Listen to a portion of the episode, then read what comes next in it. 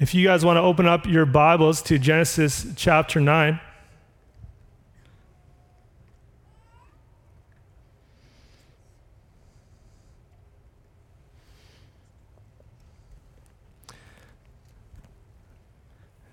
Genesis chapter 9. I'm, there's, there's two ways to hear this uh, message this morning. There's probably more. I'm just giving you two ways. The, the first way, though, is you could come at it and you could say, hey, the Bible is outdated, it's faded, it's an antiquated book, and the text we're looking at today was written 3,500 years ago. It surely can't speak to us today. That's one way you could come and hear the word of God today. The second way, uh, the, the way that I'm going to land, is this is the living word of God, and God speaks to us today through his word by his spirit. And we learn more of who we are, who God is. We have examples of what to do, what not to do. And, and we're praying and hoping that God's word by his spirit will continue to shape our hearts and our minds, that we'd have a, a greater biblical worldview, a greater way to look to see God's good creation, to see ourselves in view of God, and to walk according to his ways. So, one way is like, no, God has nothing for me, this is done. The other comes with faith and say, this is the living word of God. And, and God uses preaching of all things, proclaiming his word to do a work in our hearts and lives. And I pray that's what he would do for us this morning. So we're going to be in Genesis chapter 9. If you want to stand with me as we read God's word. Again, the reason we stand is just, just to reverence. This is the word of God. I'll be starting just at 820. Genesis 8:20 for context. Then Noah built an altar to the Lord and took some of every clean animal and took some of every clean bird and offered burnt offerings on the altar. When the Lord smelled the pleasing aroma, the Lord said in his heart, I will never again curse the ground because of man. For the intention of man's heart is evil from his youth. Neither will I ever again strike down every living creature as I have done. While the earth remains, seed time and harvest, cold and heat, summer and winter, day and night shall not cease. And God blessed Noah and his sons and said to them, Be fruitful and multiply and fill the earth. The fear of you and the dread of you shall be upon every beast of the earth and upon every bird of the heavens, upon everything that creeps on the ground and all the fish of the sea. Into your hand they are delivered. Every moving thing that lives shall be food for you, and as I give you the green plants, as I gave you the green plants, I give you everything. You shall, but you shall not eat flesh with its life, that is, its blood for for your lifeblood I will require a, a, reckoning. From every beast I will require it, and from man, from his fellow man, I will require a reckoning for the life of man. Whoever sheds the blood of man, by man shall his blood be shed, for God made man in his own image. And you be fruitful and multiply, increase greatly on the earth and multiply in it. Then God said to Noah and to his sons with him, Behold, I, will, I establish my covenant with you and your offspring after you, with every living creature that is with you, the birds, the livestock, and every beast of the earth with you, as many as came out of the ark. It is for every beast of the earth. I establish my covenant with you that never again shall all flesh be cut off by the waters of the flood, and never again shall there be a flood to destroy the earth. And God said, This is the sign of the covenant that I make between me and you and every living creature that is with you for all future generations. I set my bow in the cloud, and it shall be a sign of the covenant between me and the earth. When I bring clouds over the earth and the bow is seen in the clouds, I will remember my covenant that is between me and you and every living creature of all flesh. And the waters shall never again become a flood to destroy all flesh. When the bow is in the clouds, I will see it and remember the everlasting covenant between God and every living creature of all flesh that is on the earth. God said to Noah, This is the sign of the covenant that I have established between me and all flesh that is on the earth. The sons of Noah who went forth from the ark were Shem, Ham, and Japheth. Ham was the father of Canaan. These were the sons of Noah, and from these the people of the whole earth were dispersed. Noah began to be a man of the soil, and he planted a vineyard. He drank of the wine and became drunk and lay uncovered in his tent. And Ham, the father of Canaan, saw the nakedness of his father and told his brothers outside. Then Shem and Japheth took a garment, laid it on both their shoulders, and walked backward and covered the nakedness of their father. Their faces were turned backward, and they did not see their father's nakedness. When Noah awoke from his wine and knew what his youngest son had done to him, he said, Cursed be Canaan, a servant of servants shall he be to his brothers. He also said, Blessed be the Lord, the God of Shem, and let Canaan be his servant. May God enlarge Japheth, and let him dwell in the tents of Shem, and let Canaan be his servants. After the flood, Noah lived 350 years. All the days of Noah were 950 years, and he died. May God bless his word to our souls this morning. You can have a seat. So, we're looking at Genesis chapter 9. I want us to see God reestablishing humanity. God reestablishing humanity. Kind of three uh, different parts of Scripture. And as I was looking and studying, I'm like, kind of, what's the main thread that works its way throughout? And the main thread is God. God's, God's the main thread. This is following the flood, right? Like the world was wiped out by the waters of the flood and, and they got off the ark. And now God is reestablishing humanity. In the first section, I want us to see God's call to multiply. And then the second section, we see God's promise to preserve. And then the third section, I really want us to see, among other things, God's people aren't perfect. So if you look with me in the first section, looking at verses 1 to 7, God's call to multiply. You'll notice this is a kind of a renewal of the divine mandate, like that we see in Genesis 1, that was made to Adam and to Eve. Be fruitful and multiply and fill the earth. It says in verse 1 and verse 7, and you be fruitful and multiply, increase greatly on the earth and multiply in it. So that section is kind of surrounded by that command to be fruitful and multiply, and everything in there is kind of talking about multiplication. So again, they were to, to fill the earth, they were to spread out. And we see that as we read Genesis 11, they didn't do that. They multiplied, but they didn't obey God's command to spread and to fill the earth. And, and we, as we'll get to Genesis 11, we know that God uh, sends them out. And again, how are they to multiply, be fruitful, multiply? Well, we know the answer is that in Genesis 2, that Adam, he was alone. It wasn't good for him to be alone, and so God created woman that man and woman would come together, that they would become one flesh. We'd see that that would be marriage. And one of the reasons they come together as one flesh is, is to multiply, is to have children. And so that is how they were to multiply husband and wife coming together. And so that's kind of setting the context for the next things that we read there in Scripture. God's call to multiply, uh, to basically to Noah and his sons, but really it was his sons and his wives that did that. It doesn't seem like Noah had any children after this time. Again, thinking about the multiplication, look at verse 2. There's this command that God gives, or this word The fear of you and the dread of you shall be upon every beast of the earth, and upon every bird of the heavens, upon everything that creeps on the ground, and all the fish of the sea. Into your hand they are delivered. Every moving thing that lives shall be food for you, and as I gave you the green plants, I give you everything. So we see here this changing relationship with the animals. Right? As, as Vance already highlighted before this time, humans were vegetarians, animals were vegetarians, then the fall happened, but after the flood, now, now they can be barbecue. Can I get an amen? like if you just think about that, before the flood, yeah, everyone was a vegetarian. Or seemingly maybe the animals started eating one another because of the curse, but then after the flood, God allowed them to eat animals. And I think there's a number, number of reasons why they got the fear and dread of man put on that. Well, one, because they would be eaten, but also because there were only eight people, eight humans who got out of the ark. All the animals get out of the ark, and all the animals can repopulate the earth like very quickly. Like the gestation period, right, for animals having babies and multiplying very fast. Humans, it takes nine months. And so there's like way, there are gonna be way more animals than there is humans. So God, and, and he's like, hey, be fruitful and multiply and fill the earth. And we're to put the fear and dread of you in the animals because there's to be so many of them. You don't want the, the eight humans that are there to get devoured. So that's part of it.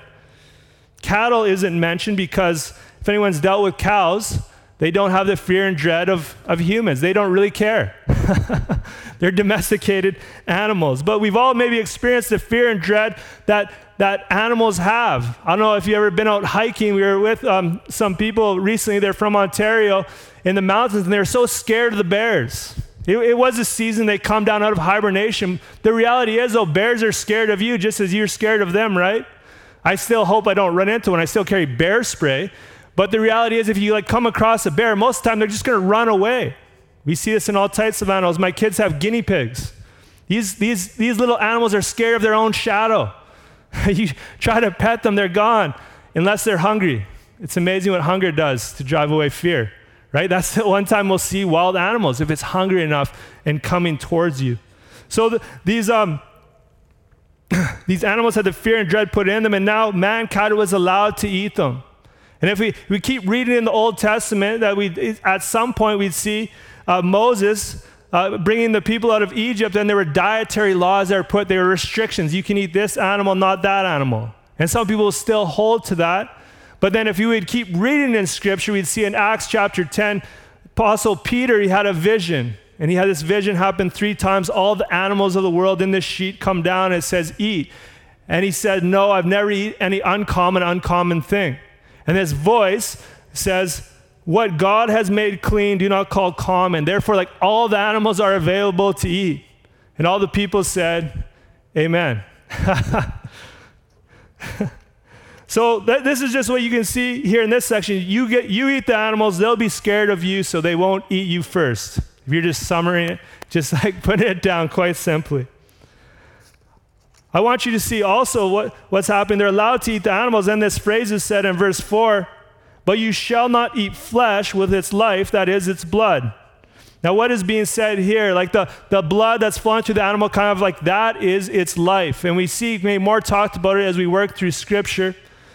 They're talking about giving animals as sacrifices. It says this in Leviticus 17 11.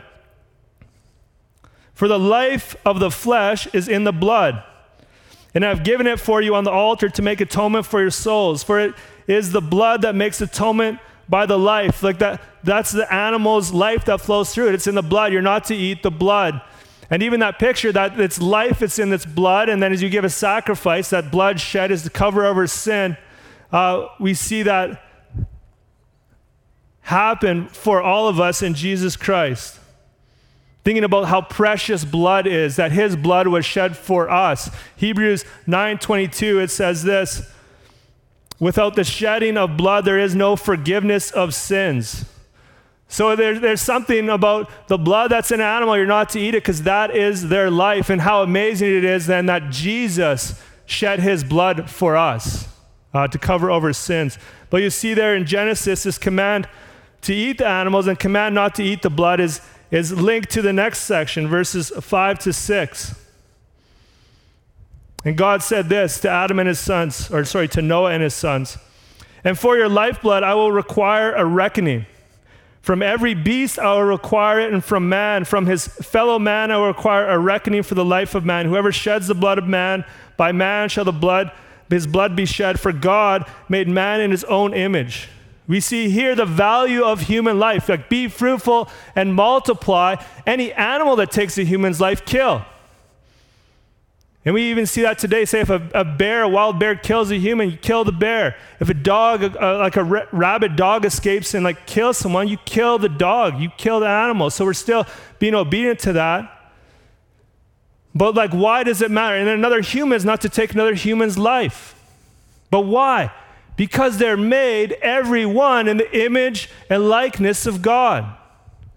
That's why the value of human life comes because of who made them, the Creator, God. Reiterates God's image. That's what gives us value. People can't just do whatever they want, which was actually happening before the flood. Right? We see this as sin entered into the world. Genesis 4:21. Lamech, a descendant of Cain, Cain who killed his brother Abel. Lamech says this in Genesis 4:23 says to his wives, Adah and Zillah, Hear my voice, you wives of Lamech. Listen to what I say. I've killed a man for wounding me, a young man for striking me, just boasting about he did whatever he wanted. It said about this before the flood in Genesis 6:11. Now the earth was corrupt in God's sight, and the earth was filled with violence. People were doing what they wanted, destroying one another, coming out of the flood. Be fruitful and multiply. You can't take another person's life. If you do, it'll cost you yours. Why? Because life is so valuable. That's the big thing. I want you to see the dignity of human life. So even as they're coming out of the flood, we also see there in, in verse 6 that whoever sheds the blood of man, by man his blood shall be shed. Like there's someone's to be responsible to keep this. We also see kind of like this forming of government. That there should be humans in charge. If you take someone's life, you're going to be held accountable, and someone else is going to take your life because of the value of it. God commands punishment from his fellow man. Henry Morris says this The essential point is that man is hereby given the responsibility of human government. That this responsibility entails, first of all, the recognition of the sacredness of human life and the recognition of capital punishment as the just and legal penalty for murder. We see this strengthened, reiterated in the New Testament. Just bring your attention to uh, Romans 13. Romans 13, just looking at verses 1 to 4. Paul wrote this Let every person be subject to the governing authorities, for there's no authority except from God, and those that exist have been instituted by God. Therefore, whoever resists the authorities resists what God has appointed, and those who resist will incur judgment. For rulers are not a terror to good conduct, but to bad. Would you have no fear of the one who is in authority? Then do what is good, and you will receive his approval. But see this in verse 4 For he is God's servant for your good. For if you do wrong, be afraid, for he does not bear the sword in vain.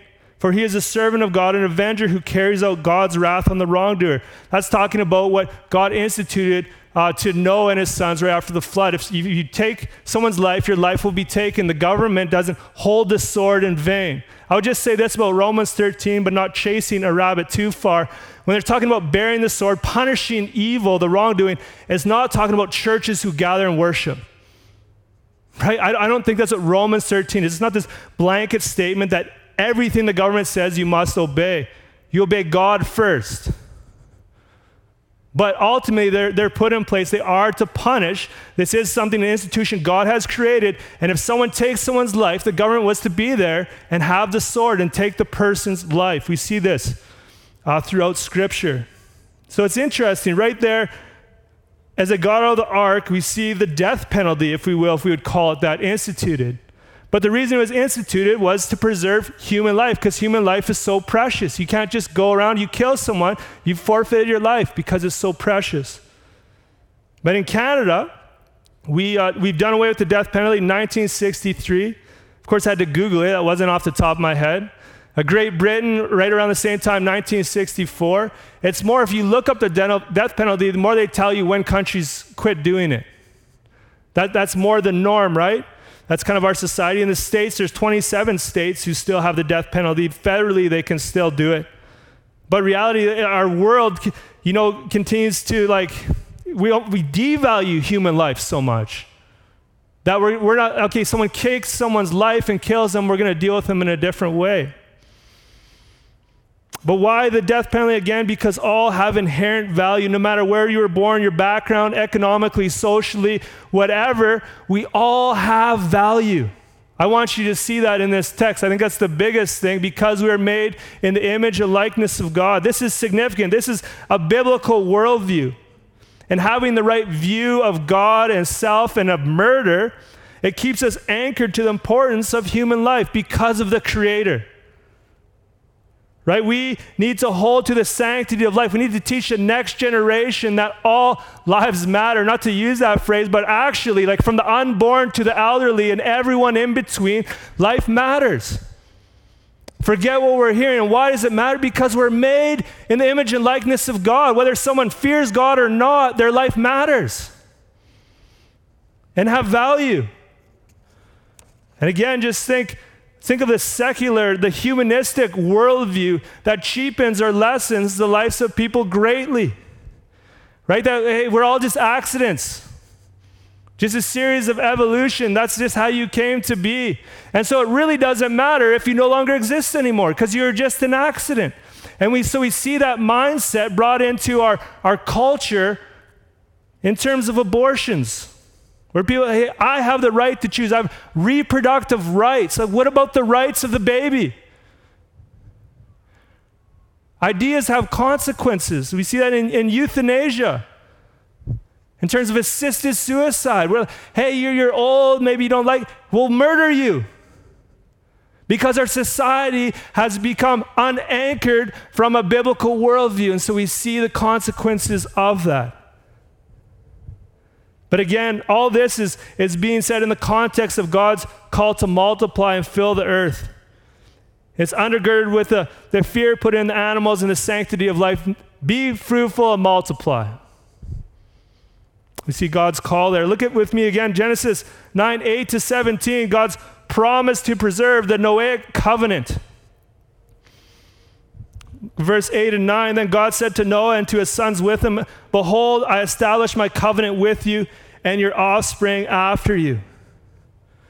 God made a covenant. A covenant is an agreement between two or more people. There's terms and conditions, but God is the one who made the covenant. That's the amazing thing. Uh, one commentator, Leupold, says this Divine covenants emanate from God. Therefore, the emphatic I, behold, I, he is the one who makes them. He fixes the terms and the conditions. He, in sovereign freedom, binds himself. That's what we see in this covenant. And what does he say about his covenant? Verse 11 he said, I establish my covenant with you that never again shall all flesh be cut off by the waters of the flood, and never again shall there be a flood to destroy the earth. And God said, This is the sign of the covenant that I make between me and you and every living creature that is with you for all future generations.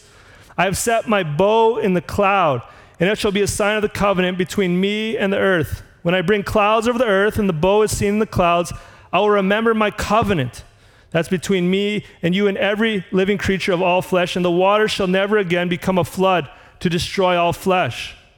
So we see the bow, the, the rainbow. Is this the first time a rainbow came to be? I'm not going to go into that. Maybe it is. Maybe that was the first time it rained. Whether or not it is, God, I think here's a, a rainbow, and God's like, and this is going to be a sign. Here's a physical reminder. This is going to be a sign for you that I will never again flood the earth. Some commentators think when it's talking about a bow, it's the same language in Hebrew as like a, an archer's bow. God's hanging up his bow. I think that's reading way too much into what's happening there. But I think, hey, it rains. There's this rainbow. God's created the rainbow to come after the rain. Every time it rains, here's a reminder I'll never again flood the earth globally. A promise from God. That's, that's what is happening there. And again, this is, this is God's promise to humanity, even though in, in, in uh, Genesis 8.21, God said this about humans I will never again curse the ground because of man, for the intention of man's heart is evil from his youth. He's not, God's not saying, like, hey, with these eight that I'm going to repopulate the earth, like everything's going to be good. No, it's like you're still going to have wicked hearts. You're still not going to do what is right, but I'm making a promise I will never flood the earth again, globally. I heard just before I was getting ready to preach here that we're getting, we actually get flood warnings uh, in Alberta, Calgary, Red Deer. We'll see how much it rains. If it does flood, it will, it will not flood globally. We have that promise from God. Floods still do happen, but we know it will not happen globally. Henry Morris says this the emphasis, emphasis is on God's promise rather than man's obligation. As a matter of fact, man's obedience to these commandments was not a condition determining whether God would keep his part of the bargain. Again, that, so just think biblical worldview. What comes to mind when you think about rainbow? When I say the word rainbow, what's the first, thing that pops in your mind? I see here in Genesis 9 a promise from God a covenant that God made with everyone, with all people. Right? And so we see this physical sign reminding us, us of a spiritual reality. Like even as we went through Genesis 1 and 2, as, as the sunrise comes up, we're reminded God created the sun, the moon, and the stars. And every time I see the, a sunrise, I'm like, man, God is faithful. There's a physical reminder. I don't know about you, anytime I see the stars in the sky, I'm just like, wow, God's beauty, God's glory display, God's majesty, a physical sign reminding me something spiritual. What does God think of when He sees the rainbow? He's the one who made it. says in verse 15, I will remember my covenant. When I verse 14, when I bring clouds over the earth and the bow is seen in the clouds, I will remember my covenant. Allen Ross says this the, the verb remember is used frequently to describe God's faithfulness to his covenant promises. Do you see how all encompassing this covenant is? Did you catch it when we read it? How I will establish my covenant with you in verse 10 with every living creature, like every beast. And then he continues to go on in verses 15 and 16 and 17, all flesh, all flesh, over and over again, like everyone, even the animals. God's making this covenant with them, even though we can have them in barbecue. God said, I'm protecting you. The animals will not die again from a global flood. Amazing. So, again, I think a big application of this section of Scripture, the Noahic covenant, is how do you see the rainbow? I think that's a huge thing these days. I don't know about you, but when I think of the word rainbow, I honestly, I first off do not think of Genesis 9 or a rainbow in the clouds. That's great marketing. I think of the LGBTQ plus. When I think of the rainbow, they, they've, they've taken that sign as their flag, which is incredibly ironic. Because not only is the rainbow a promise that God will never flood the earth again, but it's also a reminder that he did. That man was so wicked that God flooded the earth and only eight people survived. That's also what a, a rainbow can remind us. But he'll never do it again because of his mercy. But in his mercy, we know that there's going to come a time when Jesus Christ will return, and every knee will have to bow, and every life will have to give an account. And so it's like, yes, there isn't the judgment of the great global flood coming, but everyone will stand before God. So it's incredibly ironic, I think, that they would say, lift up the rainbow to define them. I, I don't know, more and more, I want to, when I think of a rainbow, when I see a physical rainbow, I want to say, oh, yeah, it's God's promise. That's God's promise to all of humanity, to animals. That's what I want to be thinking of first. So, again, the rainbow is this, this physical reminder of something spiritual, the Noahic covenant. And just thinking of that, so that's the Noahic covenant made to Noah and everyone else. It reminds me of the, the new covenant, right? You know about the new covenant, the one that Jesus made when he died on the cross for our sins where his body was broken for us, his blood was shed to forgive our sins. And that, that's why we would take the Lord's Supper. We're going to take it next week, where we, we take the, the, the bread and we eat the bread to remember that Jesus' body was broken for us. And then we take the cup to remember that his blood was shed for us to, to cleanse us of sin. Again, these physical reminders of a spiritual reality. But, friends, that, that's what we want to be about. Also, is the, the new covenant by faith in Jesus Christ. That's how we would enter. And the Noahic covenant is everyone. Everyone's in the Noahic covenant. God promised to everyone, I'm not going to flood the earth again. The new covenant, the work that Jesus did, is only those who had faith and, tr- and would trust in Jesus Christ, that they would be forgiven. So I want you to see that. Again, looking at the next section here, so we see, we see God's, God's sign to preserve, promise to preserve. Now I want us to see in 18 to 29, God's people aren't perfect. There's a lot of different details. I'm going to pull out a few, but that's a big thing I really want you to see. In verse 18 and 19, the sons of Noah who went forth from the ark were Shem, Ham, and Japheth. Ham was the father of Canaan.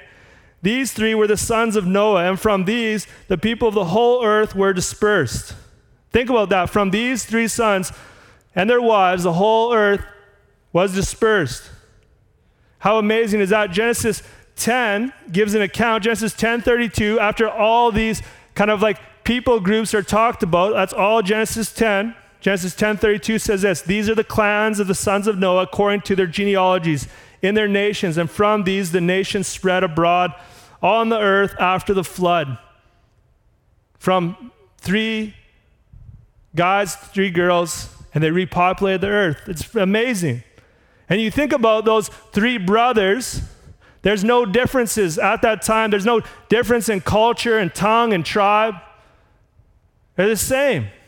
And in reality, even the whole earth now, on the inside, we're all the same. It's like every we all have the heart in the same place. We all breathe the same way. We have blood coming through our veins. We came from the same people. Ultimately, we came from Adam and Eve, but following the flood, from Noah and well, his three sons.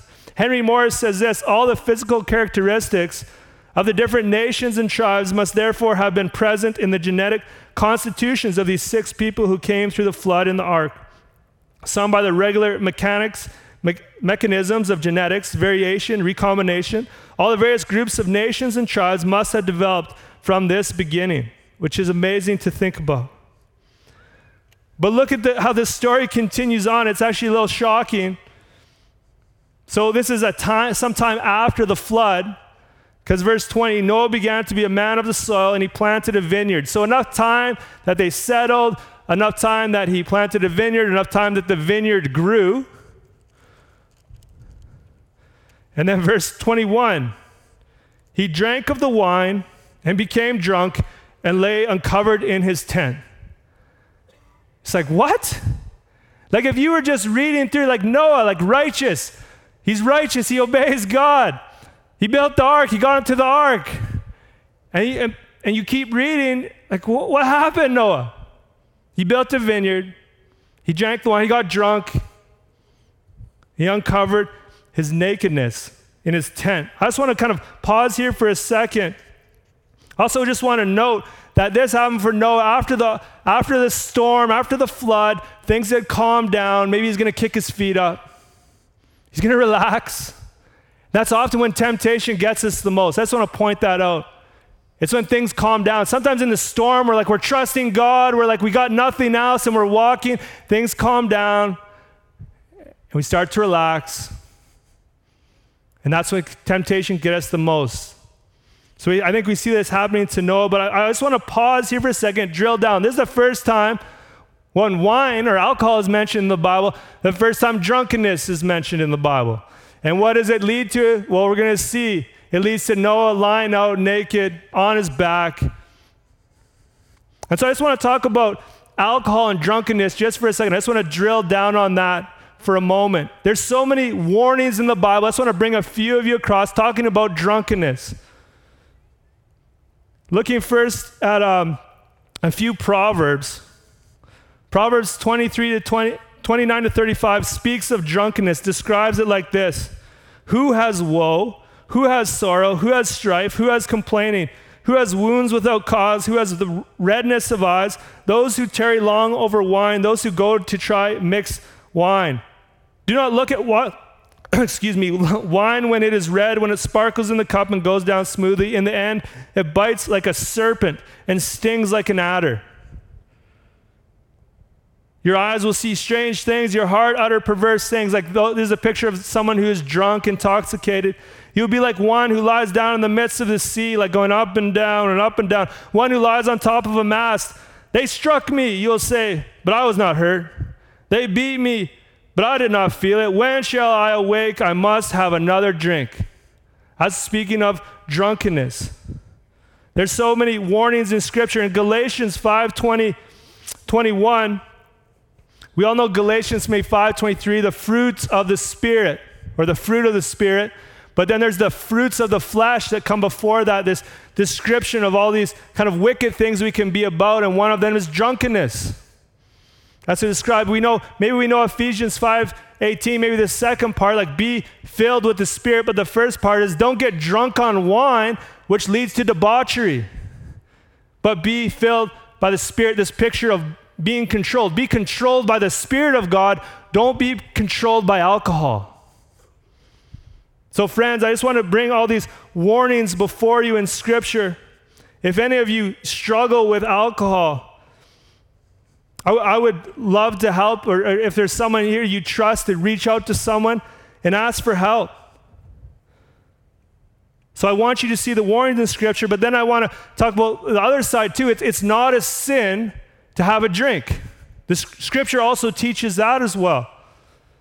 We have in Psalm 104 or 114, verse 15, this is written, or speaking of God, you cause the grass to grow for the livestock and plants for man to cultivate, that he may bring forth food from the earth, and wine to gladden the heart of man. God gives us wine. We, we know in, in John chapter 2 that Jesus, he, he made water into wine. And I know there's this argument, well, what type of wine? Well, it says the person who's tasting the wine, hey, usually the person, they wait until they, at the very start, they have the best wine. And then they'll give the worst at the end, but you've gave the best at the end. And why would people wait to have the, the, the worst wine at the end? Well, because no one's really tasting the wine anymore, right?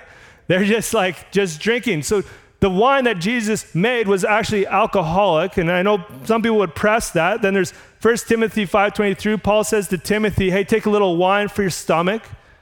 I just want you to see that this, there's this tension in Scripture. There's great warnings about drunkenness, but there's also God gives wine. It's not a sin to have a drink. So, so take both of those. I just wanted to pause it for a second. We should tread here lightly, I think, with alcohol. Alcohol, we should walk slowly. For some, abstinence is what's called for. For some, but if you're like, hey, maybe for me, abstinence, you can't say, hey, you can't drink either. Because the Bible doesn't say that. For me, myself, I was a drunkard when I was a young person. I won't touch alcohol. I'm not tempted by it. People can have a beer around me. That's okay. I'm saying it's, it's, but it's not a sin if you have a beer. I want to just show that. There's this great warning we want to see in Scripture. Noah starts it. Noah's the first one. Builds a vineyard. Oh, great. Gets drunk, passes out. Whoa, what happened, Noah? So I wanted to stop there for a second and just think about alcohol. But going back to, to Noah, finding him lying down on his back. And what happens after this? This is a, is a weird story.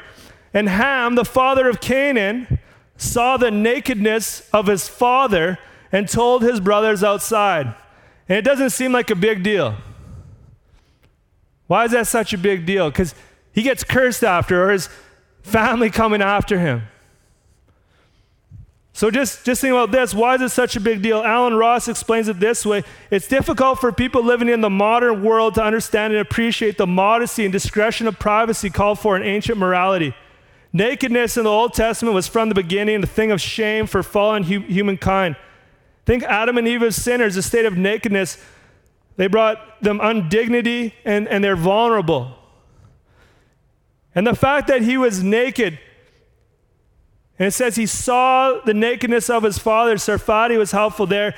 He said the Hebrew in this case means he, that he looked at, but in the sense more of a violating a boundary. Like he looked where he wasn't supposed to look, and he, he kept gazing upon it. It wasn't just a brief glance. He just like he took it all in. He did something he wasn't supposed to.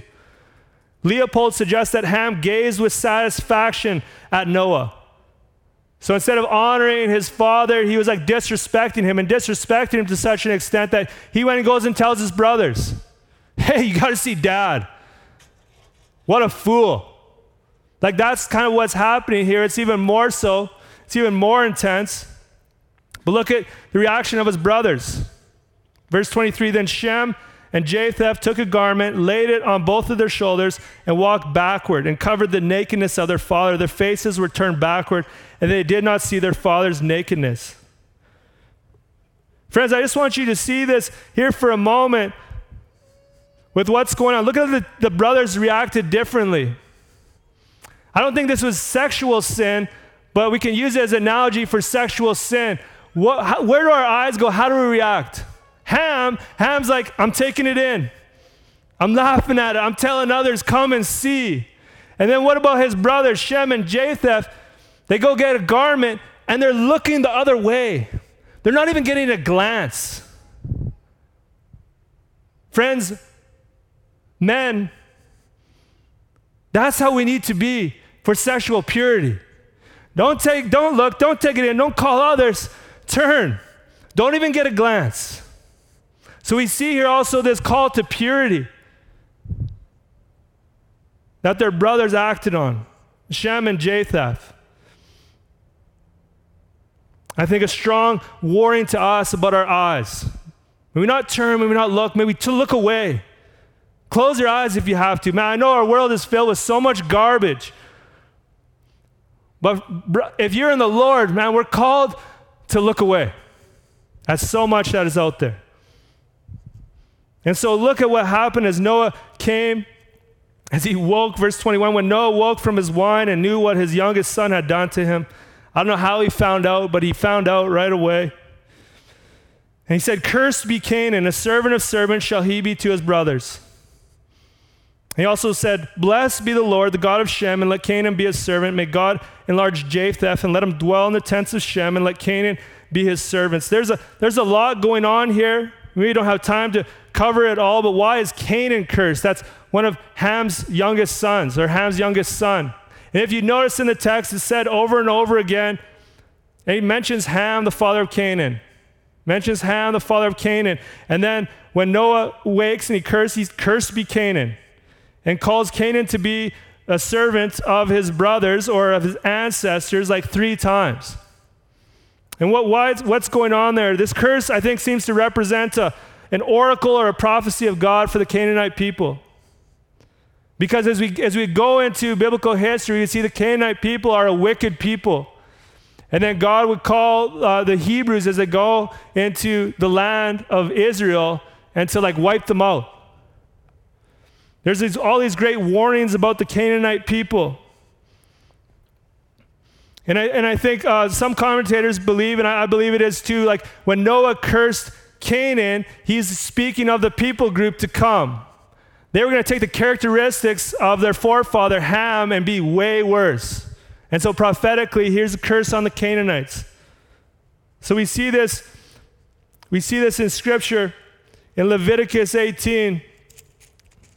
There's this warning, Leviticus 18, verses 2 Go and speak to the people of Israel and say to them, I am the Lord your God. You shall not do as they do in the land of Egypt where you lived. You shall not do as they do in the land of Canaan, to which I am bringing you. You shall not walk in their statutes. And then there's this whole list in, in Leviticus 18 of all these unlawful sexual relationships, over and over again, talking about nakedness. They just like what Ham did, they did way more. And so the Canaanite culture was actually it was known for their sexual immorality. It was known for their worship of, of Baal, cult prostitution, known for their, their worship of Moloch and sacri- sacrificing children uh, to the gods there, and they're wicked. And so, almost prophetically, Noah is, is speaking a curse on them. I believe that's what's happening. I just want to point out one thing. This scripture that's used, that's saying is, is Canaan Cursed be Canaan, a servant of a servant shall he be to his brothers. I just want to point out that this scripture was used by some to promote slavery. They said, oh, yeah, the, the Canaanites or Ham, from his descendants, that's African people. And they're to be servants, they're to be slaves. And it was, it was used in a number of places, it was used in the United States. And in the United States, their, their declaration of independence they have this in there, right? We hold these truths to be self evident that all men are created equal and they are endowed by their Creator with certain unalienable rights. And so, how do you get around that? Well, they went to the scripture. Oh, no, the descendants of Canaan, which is totally wicked, which is totally wrong. It's garbage if we understand Scripture, if we, if we read it at all, even if we understand the New Testament, right? In Christ, there's like, there's no Greek there's no Jew, there's no slave, there's no free. And in fact, even a Christian, William Wilberforce, motivated by the Bible, led the abolitionist movement. If you don't know about William Wilberforce, check out the movie Amazing Grace. Get a sense of what he did. I just want to point that out to you if you knew that history. So there's a curse for Canaan, there's a blessing. Verse 26, he also said, Blessed be the Lord, the God of Shem, and let Canaanites be his servant. Why, why this blessing on Shem? Well, from Shem is going to come Israel. From Israel is going to come Judah, 12 tribes. From Judah is going to come David. From David, follow the line, Jesus Christ. Blessed be Shem. The Lord, the God of Shem. So I think that's what's being said there. I think that's what the blessing is. And then verse 27 May God enlarge Japheth and let him dwell in the tents of Shem. And let Canaan be his servants. Maybe this was fulfilled when King David ruled the Philistines. Maybe it was fulfilled ultimately in Christ. Because you have, for the Japhetites, the Greeks and the Romans, and Shem, you have Israelites, Jesus Christ. Ephesians 6 3 says this The mystery is this that the Gentiles are fellow heirs, members of the same body, like we come into Jesus Christ. Maybe that is when it's ultimately fulfilled. So he's saying all that. There's so many different details going on. You know, I'm like, I'm over here, I'm talking about uh, why we kill people, why life matters, talking about the rainbow, talking about drunkenness. There's a lot covered. I want you to see, especially on this last section. If I lost you for a moment, come back. Noah, Noah, a righteous man. This is how his story ends. 28, after the flood, Noah lived 350 years. All the days of Noah were 950 years, and he died. Why this story? Why this? Noah's righteous. He obeyed God. He found favor in the eyes of the Lord. And then this story to finish. Now he built a vineyard and he got drunk. And again, actually, I think this points to the truthfulness of Scripture. Right? Like, I don't know about you, if I was writing the Bible, yeah, Noah's a righteous man. He built the ark, he got off the boat of flood, and he died. I, don't, I wouldn't tell that story if I was right. You know, you only want the good stuff.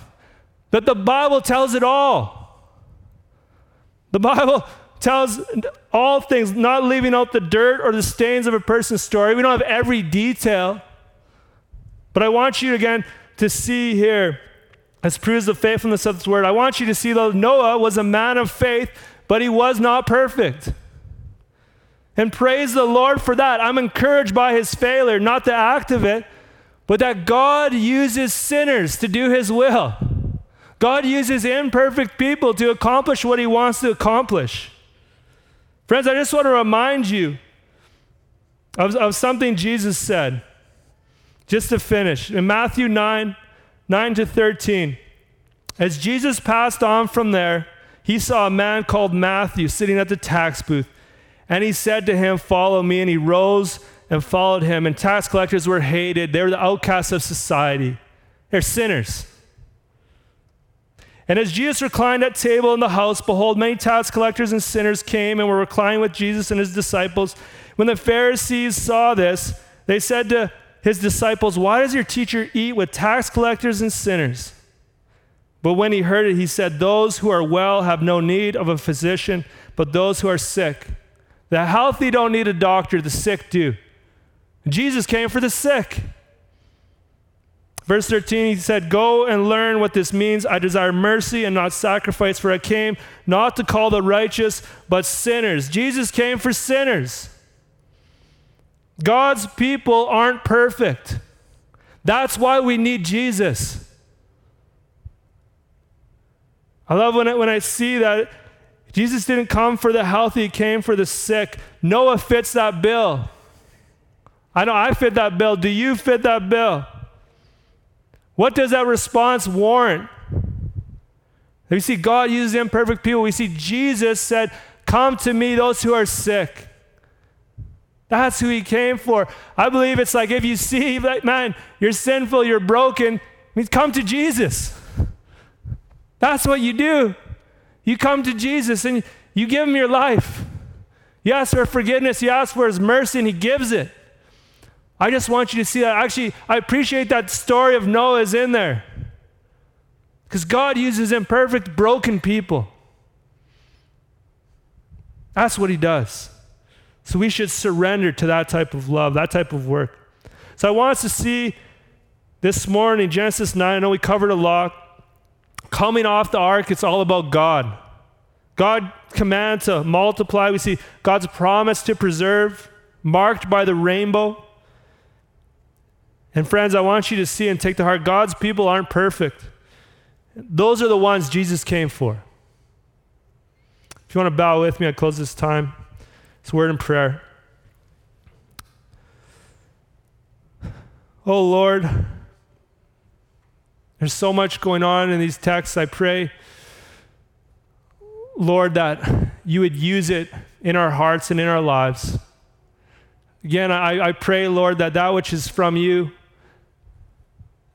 would, would be sealed in our hearts by your Spirit. Allow us to walk in it. That which is not from you, I pray, would just fall to the side. We would forget.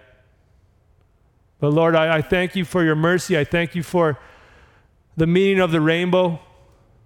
And I thank you for Jesus Christ and the call to sinners like, like me, like all of us, oh God. I pray this in Jesus' name. Amen. Amen.